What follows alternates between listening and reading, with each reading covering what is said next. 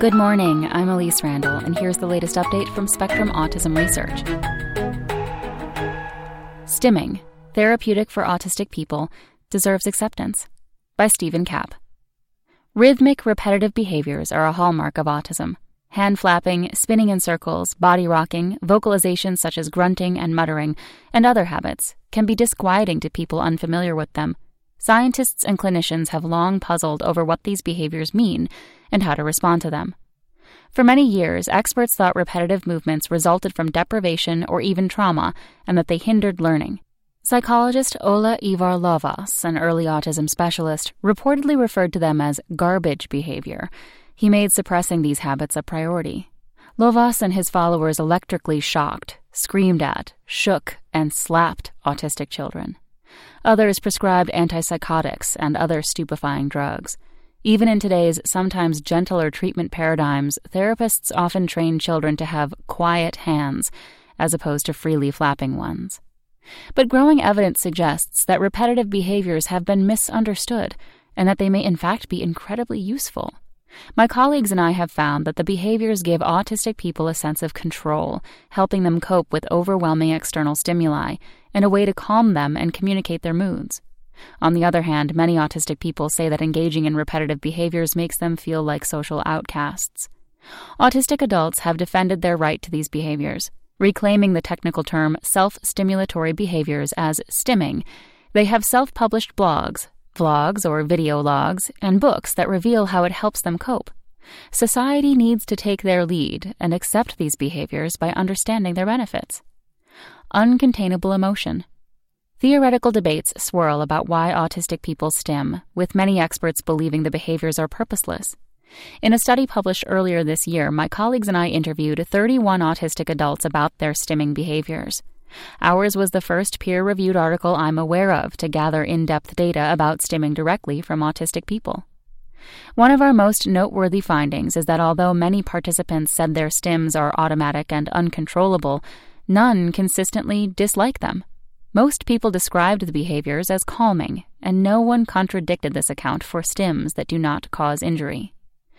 Another key finding is that stims are a response to either sensory overload, such as a noisy room, or overpowering thoughts, such as anxiety about work. Whether the source is the outside world or a person's mind, the result is a state we called uncontainable emotion. Autistic people can be overwhelmed by sensations, new information, and their own thoughts. Study participants told us that stimming soothes these intense feelings, helping them regain a sense of control. It sort of metronomes everything in your body to sort of go at that speed, a male participant said, so it just sort of helps quell everything. Stimming also sometimes serves as a way for people to communicate their moods. Participants said they sometimes stim out of joy or excitement, and other times out of anxiety or boredom, but that the emotion colors the behavior. For example, hand flapping that reflects a positive emotional state often involves holding the arms out and making a waving motion, whereas in hand flapping due to distress, autistic people tend to keep their hands and arms near the torso.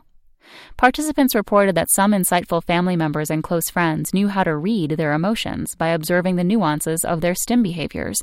It is evident that such understanding holds the key to social acceptance of stimming. Breaking the rules. Finally, most participants described encountering social judgment and rejection because of their stimming. Many regularly felt like social outcasts and thought they were perceived as weird or immature. In response to rejection, participants concealed their stims, for instance, under a desk, transmuted them, for example, replacing hand flapping with activities such as tennis and chess that engage the hands and arms, and suppressed them, stimming only when alone or around accepting people. One of our study participants recalled that as a child she loved to spin and swing, but later realized that these behaviors are unacceptable. It actually still feels glorious if there's nobody around and I can skip or I can spin, and it's like I'm breaking the rules, she says. Suppressing stims is far from beneficial, our study showed. The effort takes a lot of energy and makes people feel, in the words of another female participant, more on edge. Educators have often considered stims a distraction, but many autistic people say the opposite is true. Stims are the equivalent of doodling, they say, freeing the mind to concentrate on other things. Nevertheless, therapeutic attempts to eliminate stimming remain common. The approach is misguided because it strips people of a key means of coping. One caveat some forms of stimming, such as headbanging, are harmful and do warrant sensitive, consensual treatment. No participant wanted to engage in self injurious stims, which were involuntary. Loud hands.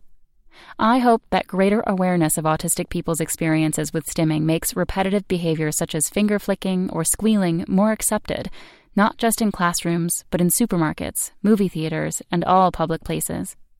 The neurodiversity movement, which celebrates autism both as a way of being and a disability to accept and support, has embraced stimming. Loud hands is the defiant rallying cry. Stimming resources include Stimtastic, which sells stim toys and chewable jewelry, and Stim Your Heart Out, a dance project that encourages stimming in mainstream society.